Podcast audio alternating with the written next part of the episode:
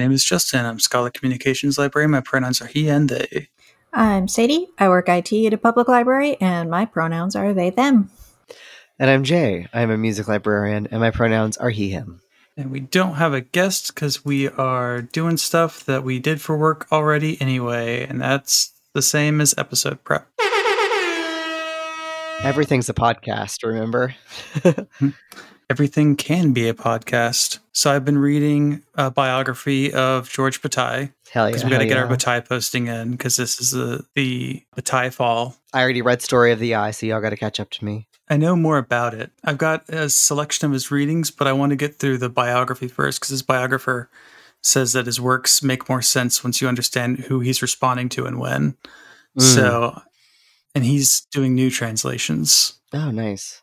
Yeah, the version of Story of the Eye that I read um, included like an afterword by him and like an outline of a what he had thought of to be like a sequel.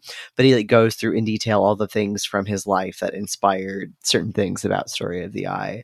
He's basically kind of like psychoanalyzing himself. It's um, interesting. I did see Susan, or was it? It was Barthes actually. Uh, uh, Roland Barthes, who said that like that removed some of the mystery and intrigue of Story of the Eye of, of him going and by the way this is about my shitty relationship with my dad in in several ways but um yeah it's interesting Well, I think the whole thing is it's not supposed to be a narrative novel. It's supposed to be Yeah. a, a form breaking thing. But anyway, I was just thinking how how much everything like the surrealists were doing was just podcasting, creating little secret societies and journals and limited edition conference only dictionaries, like a, a critical dictionary where they just define like 75 words in ways that they find funny. So RIP George Bataille, you would have loved posting. I mean, you did love posting, but you would have loved posting on the internet. You'd have loved something awful. oh god i bet Bataille would really like the the fucked up corners of ao3 That would be his jam. that would be his jam he would be like best friends with all the like the fan fiction girlies I don't really know how much he valued writing like unique things rather than derivative things. But I'm trying to I'm trying to understand more about his life as a librarian because he was a librarian his whole life. no shit he was Yeah. Bataille, he's just like me for real That was a part of the reason he wrote under a pseudonym most of the time too. So the Solar Anus he wrote under was like the first thing he wrote under his own name and his like once he established his style. And then he writes about anthropology based on stuff he reads. He also writes ostensibly about like coins because that's part of his job. I forget what the study of coins and rare materials is, but he uses that to talk about some more of his weird religious stuff. Cool. I think he worked there his whole life. nice So yeah, that was Bataille Corner. We're Bataille Make a drop. posting hot Bataille fall We've got a lot. We've got a lot more to read. Yeah, I should I should pick up the solar anus, or maybe uh, can you put the let's put the info of the of the um biography in the notes. So the biographies from Critical Lives, and I believe I, I mentioned the author before. I don't have his name in front of me. And then uh, the collection I have is an earlier one, so I don't know how good the translations are because he was saying that the they need to redo some translations. So I might pick up some of his newer translations. I don't know how many are out. And a lot of Bataille's stuff, I guess, also hasn't been translated into English. Um, not all of it, at least, because he's sort of been ignored. I think some stuff is still only available in French. Mm. All right, we have news. DC Circuit Court or Appeals Court rules against mandatory deposit for copyrighted works. So this one was one I put in the Discord. You can join our Discord. There will be a link in the description. I just kind of put it in there for us to talk about. Essentially, what happens is when a work is published in the United States, the Copyright Office can demand two copies, although I think at this point they only demand one. In order to register a copyright, you definitely have to provide the copy, but if you just, since copyright is automatic, that was kind of at the heart of this case. So the Copyright Office can still send you a letter of demand. I've actually had someone get a letter of demand for um, one of the journals they were running out of their library, but for journals, it's a little different if it's like an only online journal. So I was like, I'm pretty sure you can ignore it. But if you um, do not give the Copyright Office the copies that it needs, you get a $250 fine per item. And then continue to ignore it would be another $2,500 fine. So you could just pay the fine and not provide the copies. but you also would have to pay for each copy they would have to procure. So you can ask for them to waive this requirement and that was part of the copyright office's argument was that some of these can be put can be submitted electronically although that wasn't part of like their original argument. It's part of the reason why they lost this decision in the appeals court. The problem is this was ruled as a unlawful taking. It could be presented as a voluntary exchange where the publisher receives a benefit for participating, and the other would be that they could claim the deposit requirement didn't amount to a taking. So registration is not required to get copyright, it's automatic, and thus there is no additional benefit from complying other than to avoid the fee. So that's really the only reason to comply at that point because this author wasn't registering copyright, they were simply publishing with a copyright notice on the books um, which is totally fine. And you can do that because you don't have to register copyright to have it. But right, like if you have a website, you normally do that, right? Yeah. So, but that can also trigger a letter of demand if it's published. And that's what happened in this case. Uh, and the in the initial ruling, the bookseller who sells a lot of uh, rare books, uh, digital versions of rare books, some of them which are in the public domain, some of which are not some which have original annotations and introductions. And so this was a couple hundred books, and some of them were not available anymore. So the publisher decided to uh, sue over this and also turned down a settlement offer from the Copyright Office, which I think waived it for some but not all of the books and uh, said that a digital copy would be fine. The publisher said they didn't have every digital copy, so they wouldn't be able to comply with it anyway. So that's why they didn't accept the uh, settlement. The decision did not address if requiring electronic deposits would be allowed. Um, it was only ruled that it was irrelevant in this case. There were a lot of references to raisins, uh, which is a, a case Horne v. Department of Agriculture, which was about Wait, the did you say government taking raisins. Horne, H O R N E. Oh. They said corn. I was like corn v agriculture.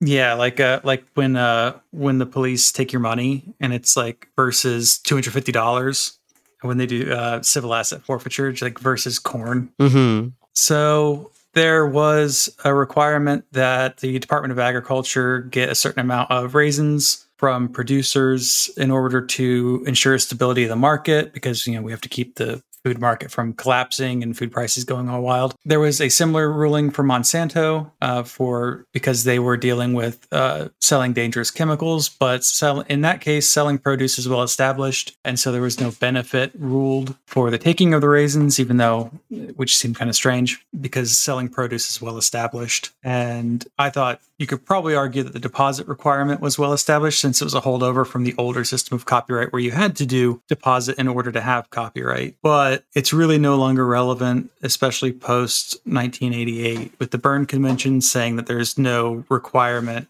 to having copyright. There's no uh, filing requirement or deposit requirement that can inhibit. I can't remember the language of it, but that's the uh, international copyright standard, saying basically nothing can get in the way from you having a copyright. Um, the most likely outcome is that the Copyright Office is going to change these kind of demands in the future, like how it handles them. So it'll probably make the process easier.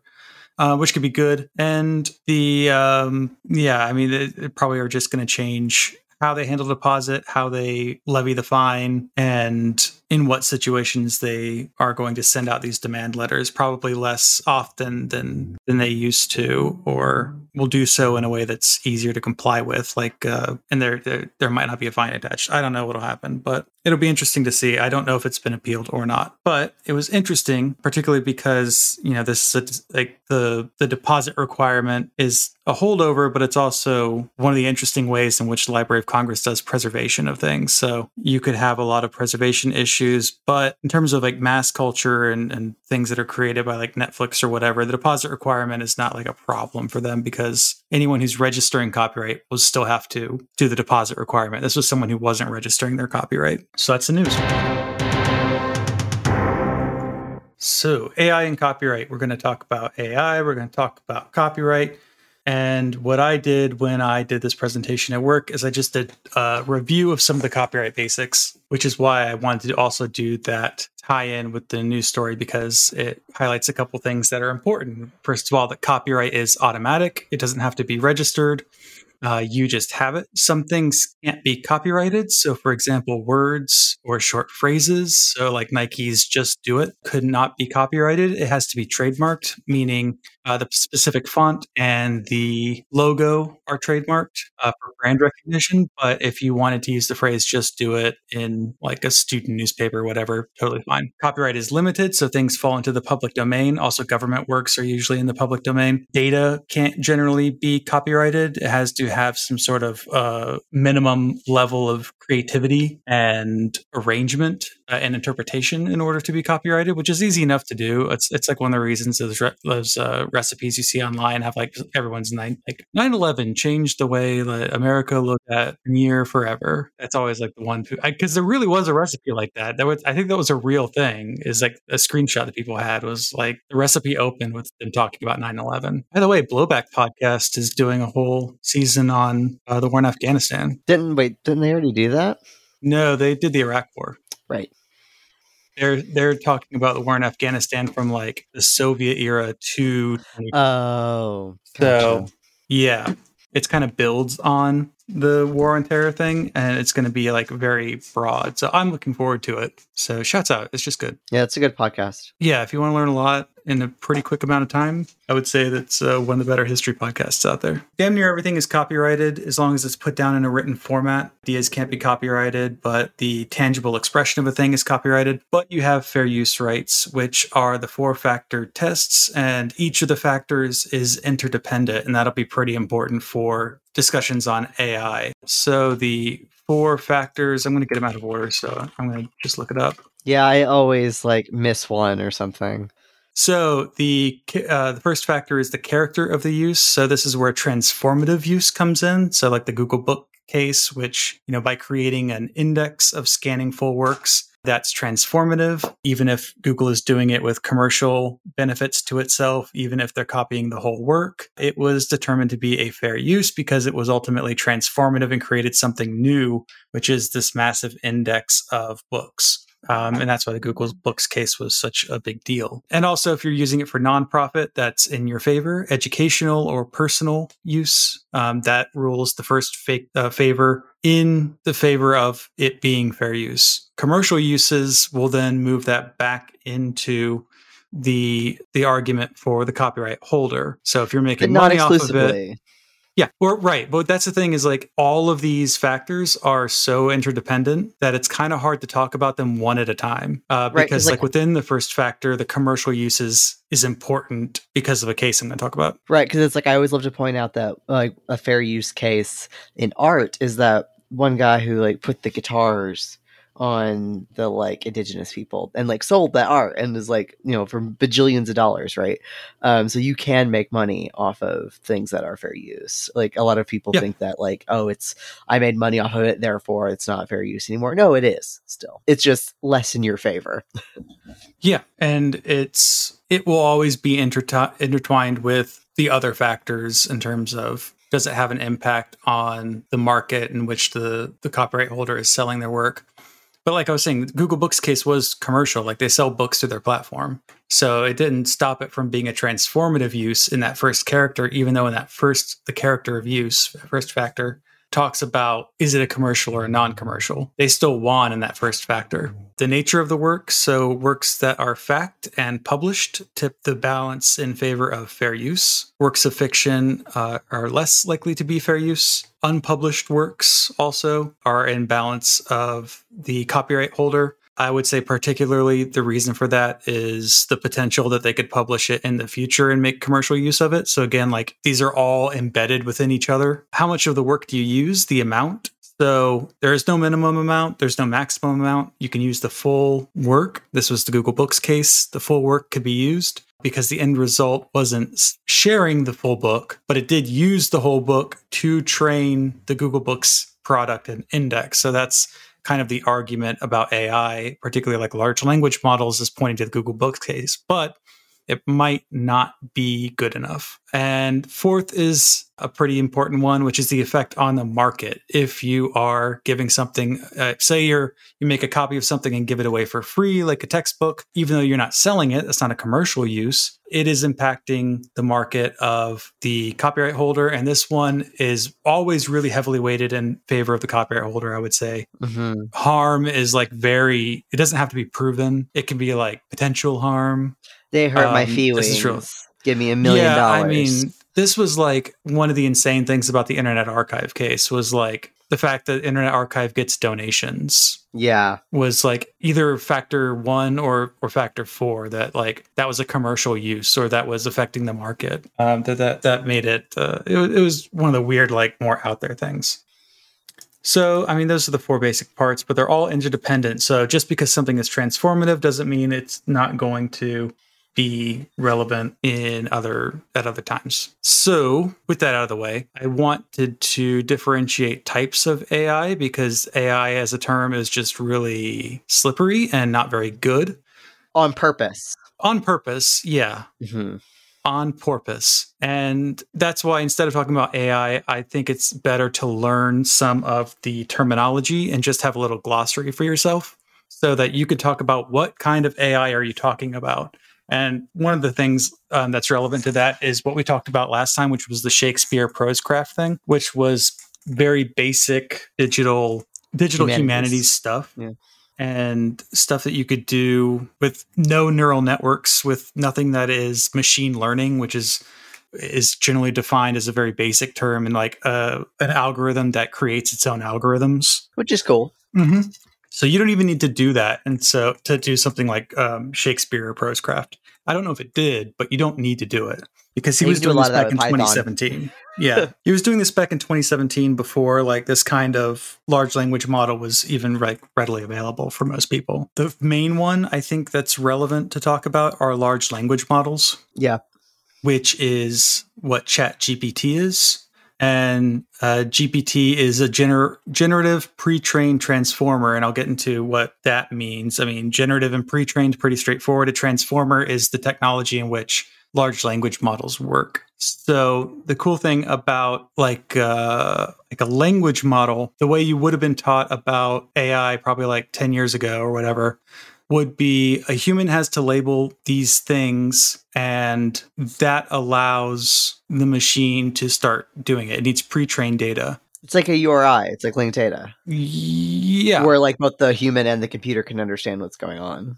Yeah, basically. Um, it's, it's more like this is more relevant actually with images, but with large language models, I feel like I'm like not explaining this well without my slides. So let me pull those up.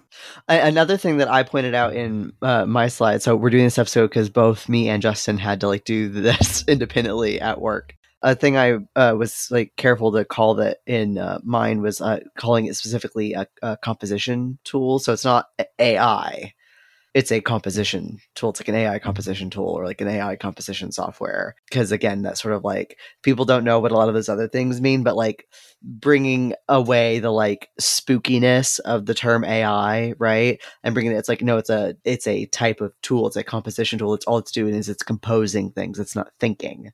It's just spitting things out. This is this is why I felt like I was off track because I was starting to describe image training data and actually I, I was reaching for the wrong thing. So the first thing to explain about large language models is word vectors, I guess, is the best place to start. So a vector is a point in space, like uh, map vectors. So Washington, D.C. is at 38.9, comma 77 and Washington D.C. is 40.774. So you can tell 38.9 and 40.7 are close to each other. Therefore, D.C. and New York are close to each other. So that's sort of what it's doing with words, except instead of two dimensions like a map, it's hundreds of vectors. So hundreds of dimensions, which is hard for us to think about, but it's easier for a computer to do it because it's turning these things into vectors. So cat is represented in English as C A T, a sequence of letters. Cat would be represented by a vector that's like 300 numbers long. So like 0.0074, 0.0030, negative 0.0105. So you could have hundreds of those.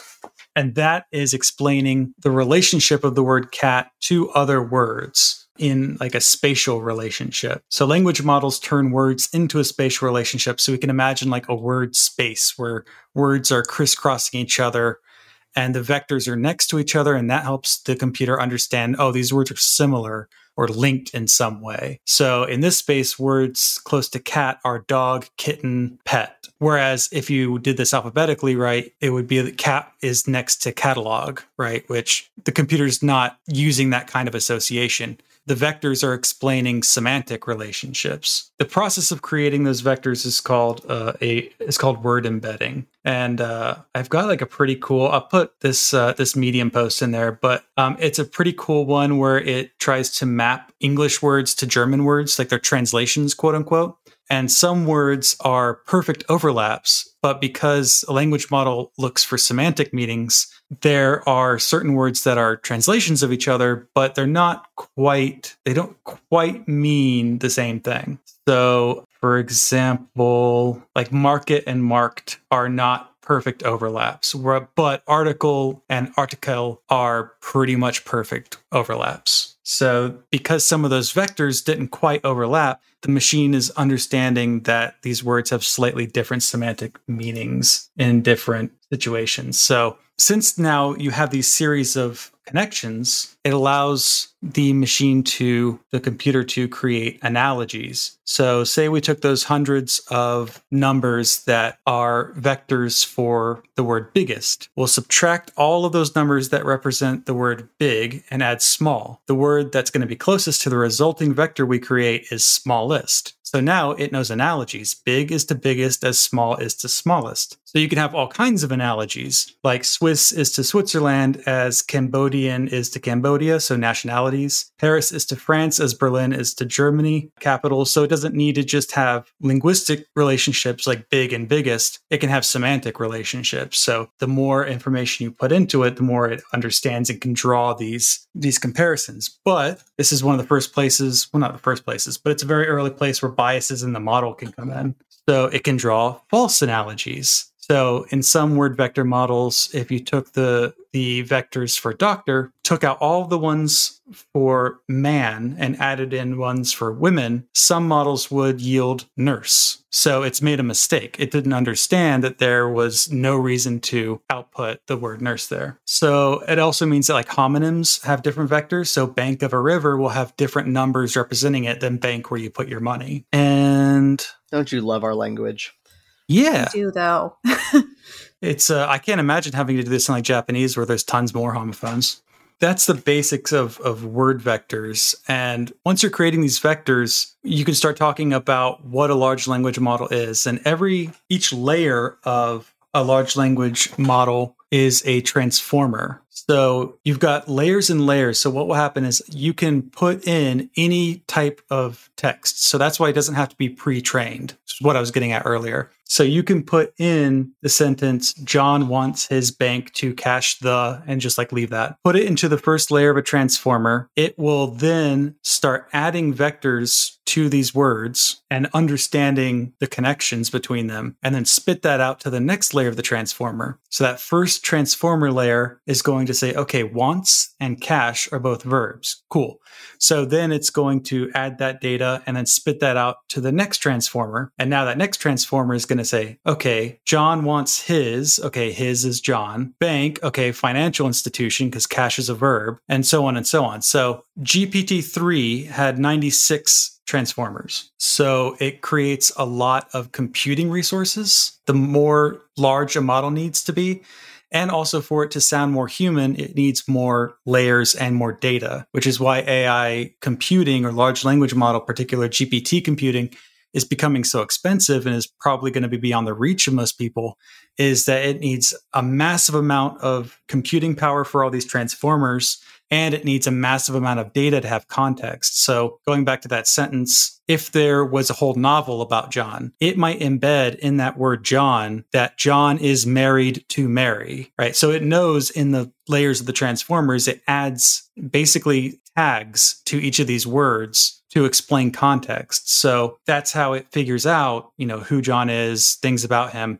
And that's also why when you want to know what an AI got wrong, it's really hard to find out because we don't know where it labeled something wrong or why it labeled something the way it did, which is kind of like the creepiest part about LLMs is if you want to figure out why it did something wrong, you just have to start looking at all the tags it created for these words to create associations and going, oh, here's what it did. It mistagged something. Or we think these are the tags it's using. We don't really know what the machine is thinking when it's adding these tags to words, or these vectors to words. And is this, and to be fair, I have not read very much on how large language models work. So this may be a very basic question, but is this where like the whole black box thing comes in? Is what the transformers, like what each layer of transformer does? Or I, yeah, I think that the transformers, I don't think those are like openly available for people to like play with. I but I, I really am not sure like how much because like especially with GPT because it's pre-trained transformers, generative pre-trained transformers, it's already got tons of context and then you give it you know uh, who is john married to and it will go i don't know but then if you gave it like a story it would start to figure out it can give you better arguments based on how much it has. Uh, so to be accurate it needs scale both a computing power and an input. And llms learn by trying to predict the next word in a passage so nearly any writing can be used. So you can plug in all wikipedia for example. But an early language that's the difference between a large language model and a language model is early language models needed that human la- labeling, whereas now it's just based on tons of computing and tons of information to get more accurate sounding answers. So that's kind of the first area where training data comes in. Yeah. Oh, I was just going to say it, it, it's statistics. Yeah, it's it's, it's fancy just, statistics. It, that's all this is is like kind of figuring out things through massive computing power which is uh, to me at least is the reason why artificial intelligence is such a misnomer is because yeah. there's yeah. it's not actually there's not actual any intelligence going on there it's it's statistics yeah and it's also the whole thing is where you have once you have like a, a machine learning thing where it's creating its own algorithms then you just simply don't know why it's doing something and if it does it wrong you you have to go digging to find out like what it did wrong because you're no longer programming the damn thing.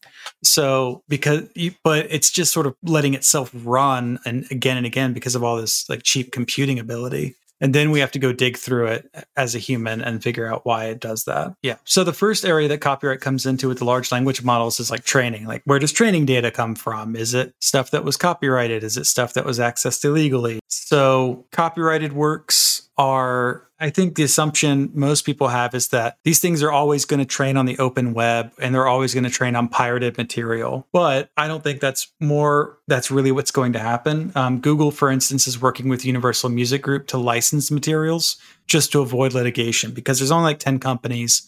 All they need is like a handful of handshakes and most of like the copyrighted content in the world could just be run through someone's AI. So they might not even try to make a fair use argument anymore because they're aware that they're open to litigation at this point. They're just going to license with the biggest players. So it won't matter if you were scraping from copyrighted sources at, at, that point. It just depends on how many of them are going to like, well, we're building it ourselves, so we're not going to license to you. And then that'll create silos of content um, that they'll be trained on. But like, I don't know if Universal Music Group is planning on making their own AI. So they've got a close relationship with Google. So they might be able to build, like, Google might build the best AI music in the future because they might have access to the most music sources. I think that could probably happen for a lot of a lot of these companies. They'll just work with each other to build the products that they want. And also because it's so expensive to do the computing, it seems impossible that anyone who's not already extremely rich, like if you saw that thing going around that ChatGPT costs 700,000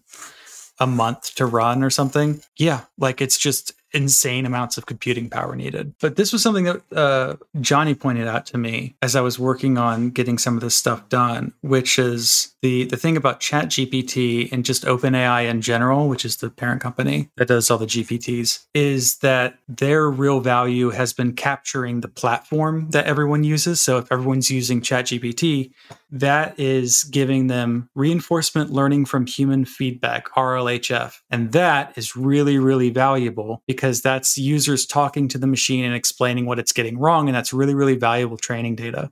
So both the inputs and the outputs, if you go into like the license agreement or the terms of service for ChatGPT, it says, look, whatever we output, you can use commercially, but anything you input and anything we output can be used for training data unless you opt out. And they're just figuring not enough people are going to opt out for that to matter. But that also explains why everyone and their brother is setting up their own little AI chatbots because they all want this reinforcement learning from human feedback process running. So that's why Google has one going. That's why Bing has one going. They want you to sit there and argue with it so that it's going to get very, very valuable feedback data on who is talking to it. So that's why everyone's rolling this stuff out, even though the copyright questions are all like, you know, could open them up to liability. And that's kind of the same thing too. Like, you know, if you're using like Facebook, you've already given them a license to everything you write on there. If you're using, uh, you know, Instagram, all your images, you've given Instagram a license. I think that that kind of platform power is also where they're going to get a lot of power to to build more powerful large language model and also image generation. So bringing it back to copyright though, the, the fair use analysis is dependent on all four factors, not just if the use is transformative. So if you're reading like Techdirt, like Mike Masnick's uh, website, he'll always point to Authors Guild versus Google, which is that the training data is fair use because Google Books was allowed to to copy full works. Also, like a word can't be copyrighted, and the computing unit of a large language model is the word or subword, like big and biggest. That's a uh, token, like a, a sub part of a word, and those tokens are what are broken down and computed. And so it's computing each of these words kind of individually, but the relative position of the word gives meaning to the transformer, right? It knows that like oh, bank in this case means financial institution because cash uh, in this case was a verb. But the Andy Warhol Foundation for the Visual Arts v. Goldsmith, the relevant part of that case is that whether or not the secondary work was sufficiently transformed to protect against copyright infringement must also consider if that's a commercial use or not. And since all of these AI models are now being commercially used, that's going to impact the fair use factor the more these things are commercialized and the more of a market impact they have. So that's why I think it, it's pretty interesting that these licensing agreements might just happen between the copyright holders and the tech companies because they don't want to to deal with a fair use argument. They'll just like say, "Well, we've got a license to use it, and now we don't need a, a any adjustment to it to copyright laws." So that's that's like the main thing about LLMs is those levels of transformers um, and generative pre-trained transformers. Now, for images, those are interesting because those are generative adversarial networks, which is a really fun idea. So you have two neural nets one is a generator, which is its job is to generate fake input or fake sandals from uh, samples from a random input vector, and a discriminator, which has a set of training data that it is comparing against what the generator creates. And its job is to determine if the data being sent to it is similar, is the same as the training data it was given. And it's a zero sum game. So they just keep going. Yeah, was just going to say that sounds like like a just a back and forth game is of is this anything? Is this anything? is this anything? it is just 20 questions until it guesses what's behind the veil. Until it, it's Johnny said something like it's it's running it's basically just running the material through an algorithmic like cheese grater. Because you're just like if I put a photo of Jay like behind a curtain and a machine asks, is this Jay? Is this Jay? And it just does that until it can trick the discriminator and say, yes, that's Jay.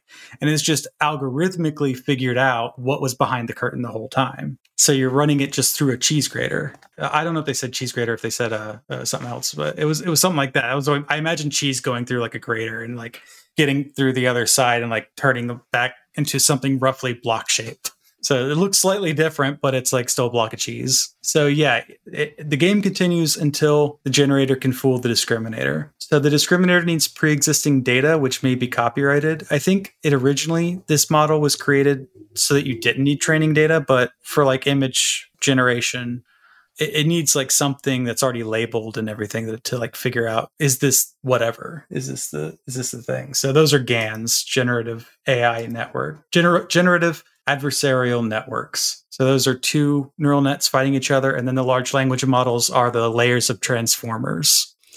I'm just picturing like mecha Like the word adversarial is for some reason just really amusing me here. Just like two giant mecha going at it until a picture forms that makes sense. Yeah. So the fun thing about this is the the copyright office has been putting up information on like how do you register copyright with things that are AI generated either through GANs or LLMs. And the main point is that AI generated material does not have a human author and therefore cannot be copyrighted as the AI as the author. If you've like not done anything to it, like if it, you use it as like a jumping off point, that starts Yeah. changing things. Human artists can modify AI art in such a way that those modifications are copyrighted. And as of like March this year, AI involvement must be disclosed in copyright registration. So before that, you, like you don't have to retroactively go back and, and do it, but it does have to be disclosed unless it's de minimis use, which goes back to if if a machine is creating something that wouldn't be copyrightable by a human because it's not creative enough, then you don't have to disclose that an AI did it. So I could ask AI to to to give me the vectors for a blue circle, and like I could use that, but I wouldn't have to disclose that because that's not like a copyrightable amount of creativity anyway. So other examples would be like having an AI fix background noise in audio, which is something that Adobe already has software for, or having AI check grammar and spelling. Those are both de minimis use, and they don't have to be disclosed. And I would say that's the thing that a lot of these are good at doing. That's good tools for this kind of task. Yeah. Is a lot of these like de minimis things or like scaffolding kind of work. Yeah. I also think that's why it's like it's going to have to be incorporated into, into like teaching. If you Mhm. feel like students are always, I mean, we don't know how often, how long these tools are going to be available for free to people. So I don't know how long this is even going to be an active problem because again, they're only convincing if they're eating money. They can only crank out good AI, like good essays if you're like paying for it eventually. Like if they had to operate with actual money, like running a business, then you would have to have a subscription or something.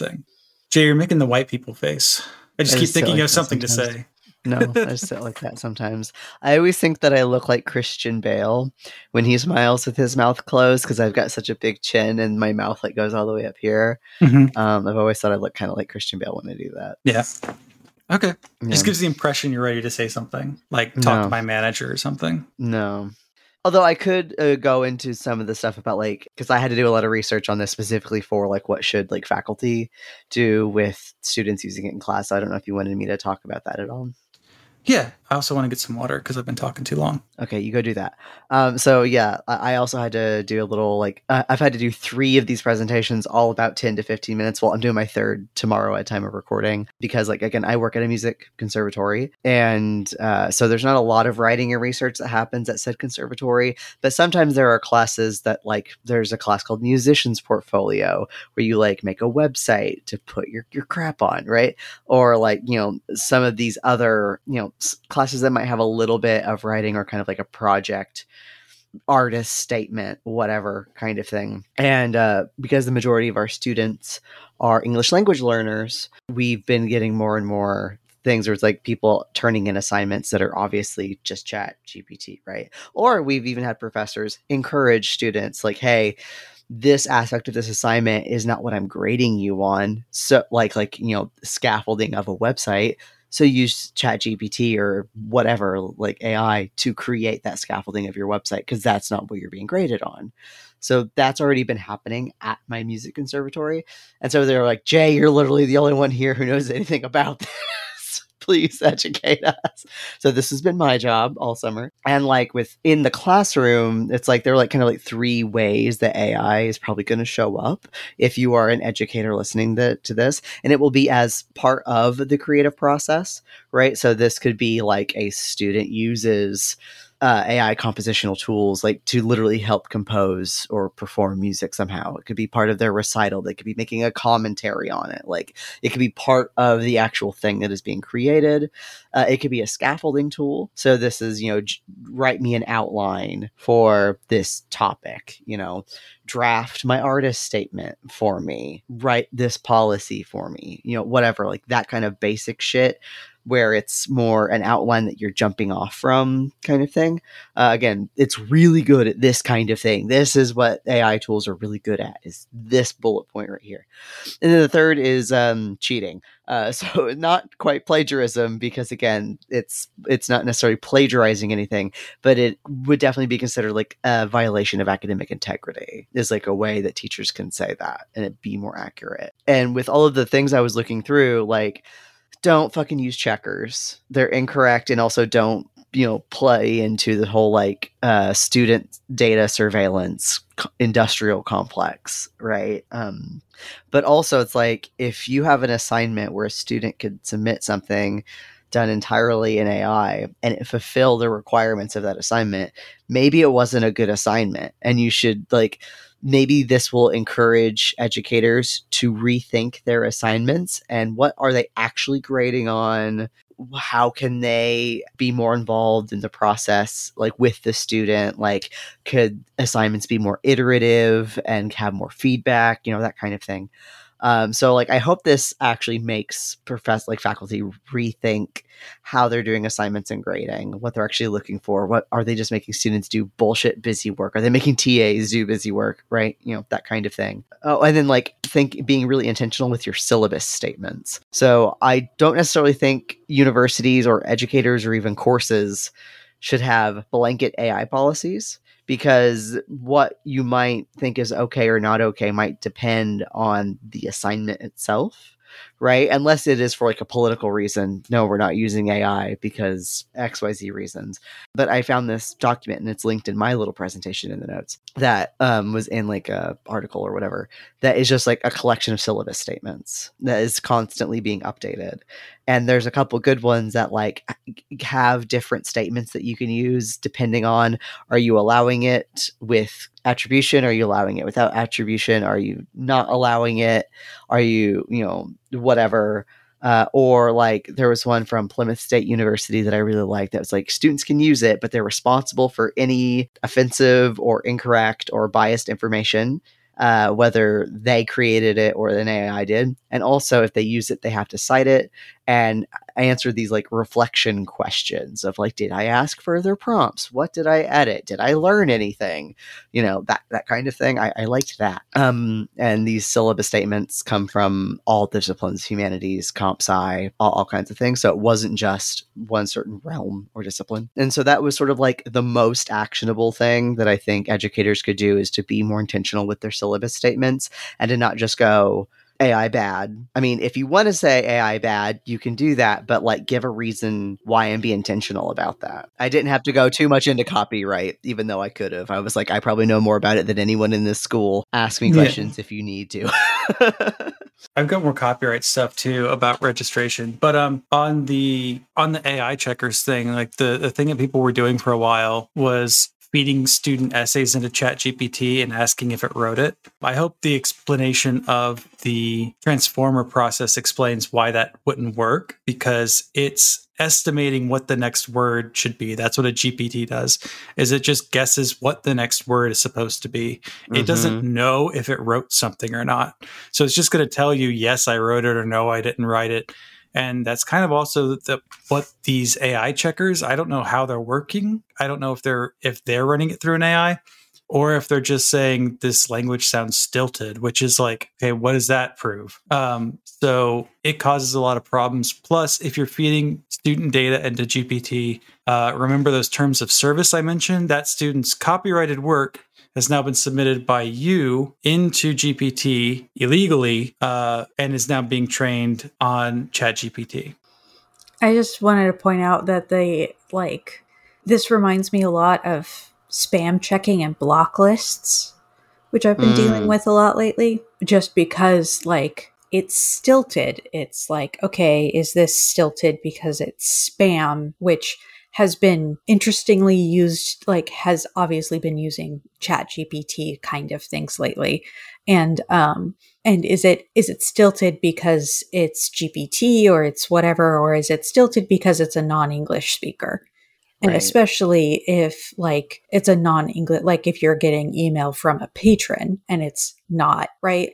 So Mhm. I've had to had to bring that I've also in- seen where like someone like submitted a CV or like or um a cover letter and someone responded back, "Hi, no, please stop. Like we are rejecting this because you obviously used AI to write this." And the person was like, "I'm autistic." Like or it's like the lack of like t- like the tone markers even in writing that like Yep. a autistic person might just be blunt and straightforward and not do flourishy bullshit that non-autistic people might do that like that person thought that an AI wrote it. And it's like, hmm, that's not Huh. great. That um hmm uh, and and so like a lot of times when we're doing like spam checks when they actually get through our filter it's it's basically whether or not judging whether or not the context actually makes sense. So like is this just spam from like some company that's trying to do promotional shit and they scraped your you know email off of linkedin? Or is there something more malicious like here that could end up being you know like malware or whatever? But it just makes me think because like those kinds of things make mistakes all of the time. So why would we think that ai you could just chuck something in there and be like oh yes it will be able to tell me accurately whether or not it wrote this even though i don't know. I just that kind of thing bothers me. Yep. i kind of forgot where i was going on that. Sorry guys. Thought I had something else about teaching, but maybe not. With the back to the Copyright Office and copyright registration. So, one of the top cases you'll see there, one of the registration claims you'll see is Zarya of the Dawn decision, which is a comic that was using the art created by Midjourney, but it didn't disclose it because it was kind of before the disclosure rules. And so the Copyright Office made it modify the registration so that the A- the parts of it that were AI were listed and the fact that the layout and the writing and the word bubbles and the comic panels those were all done by the artist and those can be copyrighted. But if i wanted to use that ai generated art then i could because it's not copyrightable because the artist even though they did the prompts and everything did not have a significant creative hand in doing that. So it's simply not copyrightable. There was another case recently thaler v. Perlmutter Thaler is a guy who loves uh, insisting that AI should be like a patent holder and a copyright holder, or, or at least an artist as as the author. So you'll probably hear his name again. This case from August 18th, 2023 was that a two dimensional representation was not eligible for copyright protection. The court upheld the Copyright Office's decision to deny registration because he submitted it as a work made for hire. So he was the copyright owner, but the work was made for hire by the AI that he created. So he insists on having the AI be the creator and not listing himself as the creator. So his whole thing is trying, he, he also had a patent case and the copyright office is saying no. The the fact that you're arguing that copyright's intent is to promote science and useful arts that's kind of his argument outweighs it doesn't outweigh the interest of the copyright law only applies to natural human. So it doesn't apply to like artificial com- like, like fictitious humans like companies. Companies can own copyright but they're not the author. Those are like works made for hire. So like humans are always have to be the the author. And other cases on training data are still pending. But the human authorship requirement is like pretty well explained by the copyright office now where a human has to be involved. So that's why the naruto monkey selfie case was always about ai and i've always said this that that was always going to come up in like AI discussions, and it did um, because a human did not, even though a human set up the tripwire, the framing of the photo, the like the angle, the composition of the shot, none of that was triggered by the artist. It was triggered by the macaque. So other examples would be a painting by an elephant could not be copyrighted. Appearances in natural materials, so animal skin, rocks, driftwood. So if you see an image in a natural formation, you can't copyright it. This also applies to like gardens. So, like someone tried to copyright their garden layout or something and said, no, that's just an effect of nature taking its course. And also, it has to be uh, natural humans cannot be extra dimensional or extra spiritual beings. So, someone tried to copyright a song written by the Holy Spirit and put the Holy Spirit as the author. It doesn't matter if you are inspired, like the Urantia book, the Urantia book is copyrighted but you can't put like space aliens as the author, like interdimensional beings. fun side tangent about that. one of my favorite class of um, name authority records is uh, the Spirit name authority records, where it is. Um, so we might have a like William Shakespeare name authority record.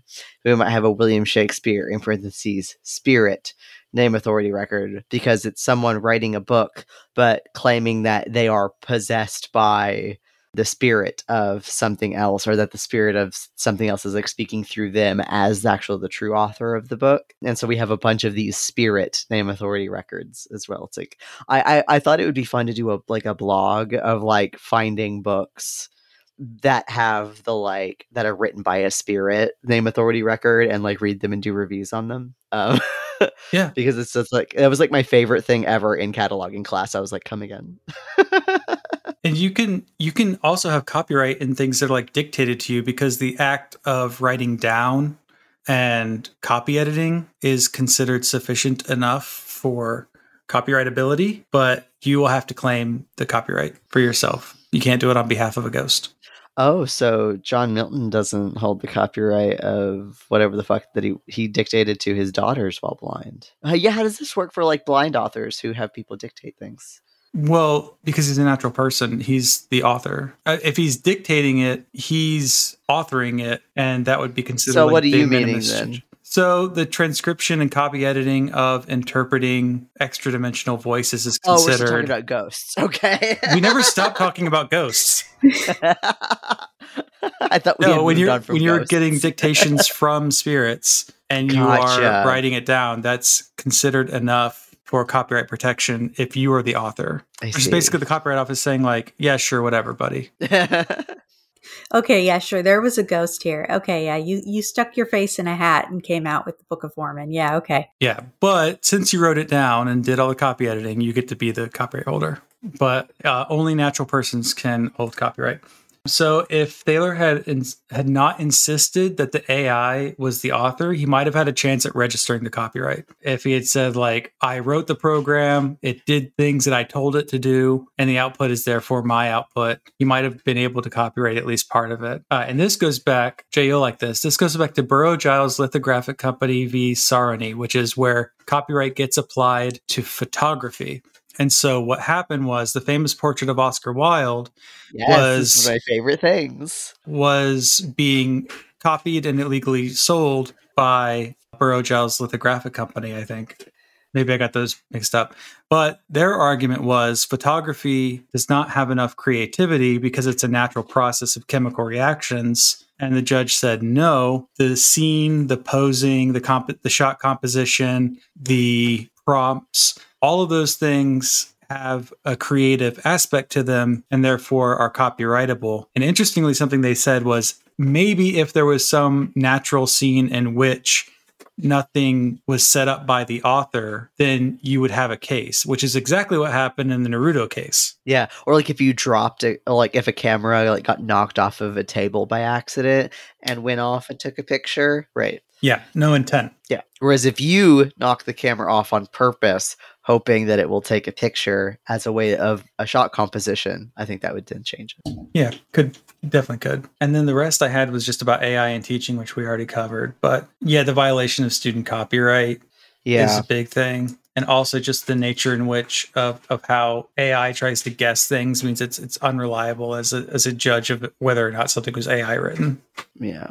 I- Some I would also- applications, yep. I would also say like an important thing for regarding like using this in teaching or like for what educators need to know is like again like there are other considerations beyond just academic integrity and making a purposeful statement about like even though this is useful we're not going to do it. Like i still think that's a valid thing that people can do is even if knowing you know it could actually be a good tool for this and they might use it in this way and yada yada yada you can still say no you know especially considering that this is a huge thing with both of the strikes uh, the wga and the SAG-AFTRA strike right now is like the use of ai to like remove their livelihoods right um, thinking like politically as well um, because this is a political issue as well as a technological one All technology is a political issue.